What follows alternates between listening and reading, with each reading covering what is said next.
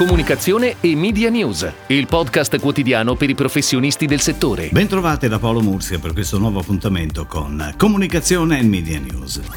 Quando Cristiano Ronaldo, prima di una conferenza stampa, ha spostato due bottigliette di Coca-Cola, invitando esplicitamente a preferire l'acqua, tutti ci siamo chiesti le conseguenze che poteva avere quel gesto. Un gesto costato 4 miliardi di dollari, visto che il prezzo delle azioni della Coca-Cola è passato da 56,10 dollari a 55,22, anche se poi si sono attestate a 55,40 dollari. Gesto simile anche quello di Paul Pogba che in conferenza stampa dopo la vittoria della Francia sulla Germania ha spostato una bottiglia di birra Heineken, ma in questo caso per motivi riconducibili alla fede islamica del giocatore. Ora possiamo solo ipotizzare come gli esperti di comunicazione e le agenzie che gestiscono Coca-Cola e Heineken siano già al lavoro per dare risposte adeguate a gesti che siamo sicuri non rimarranno isolati. Ed ora le breaking news in arrivo dalle agenzie a cura della redazione di Touchpoint Today.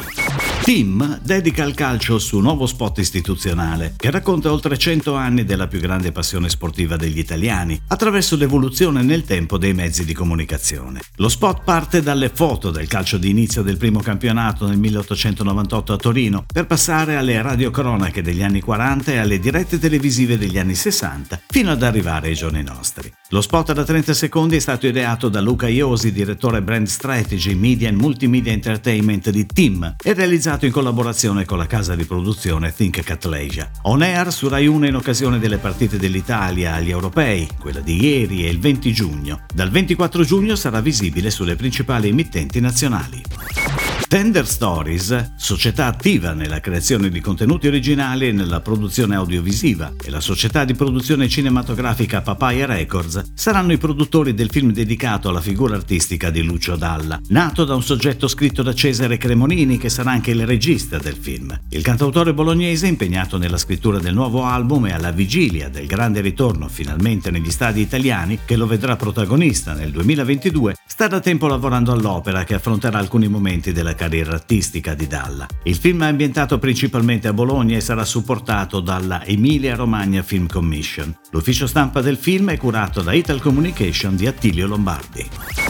Tampax lancia una nuova campagna ideata da Publicis Italia, che si basa su real data e nasce da un'attenta analisi degli insights che ha permesso di clusterizzare le paure più infondate delle ragazze. Protagoniste della campagna delle coppie di giovani amiche, tra le interpreti anche la TikToker Silvia Buratto, raccontate in diversi contesti quotidiani fortemente legati all'utilizzo del prodotto, come il dover far sera, andare in spiaggia o andare in palestra. La campagna integrata farà leva su diversi asset, una campagna TV e digital che atterrerà sulla pagina domande di tampax.it, completamente rivista nel look and feel, che sfruttando lo stesso meccanismo delle GIF fornisce tutte le informazioni per superare le paure e offre le corrette indicazioni per la scelta e l'utilizzo del tampone. Dopo la lunga pausa imposta dalla pandemia, ha aperto finalmente il Maxi L'Aquila, la nuova sede dedicata alla produzione artistica e culturale del Museo Nazionale delle Arti del XXI secolo, ospitato a Palazzo Ardinghelli, gioiello barocco della città che più di ogni altra è simbolo di grande e coraggiosa rinascita. La campagna, firmata da DLV BDO e scattata dal fotografo Marco Biondi, rende protagonisti attraverso scatti naturali e spontanei gli aquilani e il loro modo di vivere e soprattutto condividere la creatività. L'immagine di chi ha scelto di regalare il proprio volto alla città è infatti accompagnata da un aforisma che ne esprime il rapporto con l'arte. Il concept è stato declinato in stampa, affissione e radio.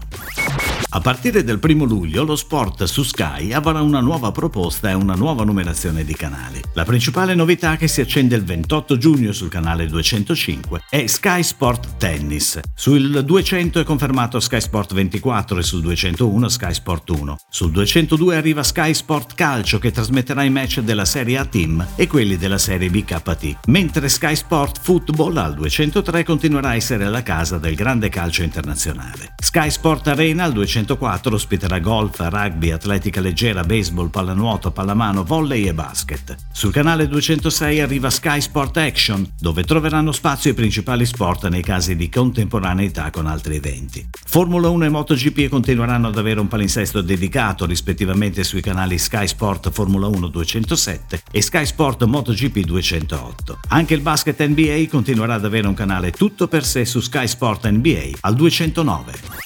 È tutto, grazie Comunicazione e Media News torna domani, anche su iTunes e Spotify. Comunicazione e Media News, il podcast quotidiano per i professionisti del settore.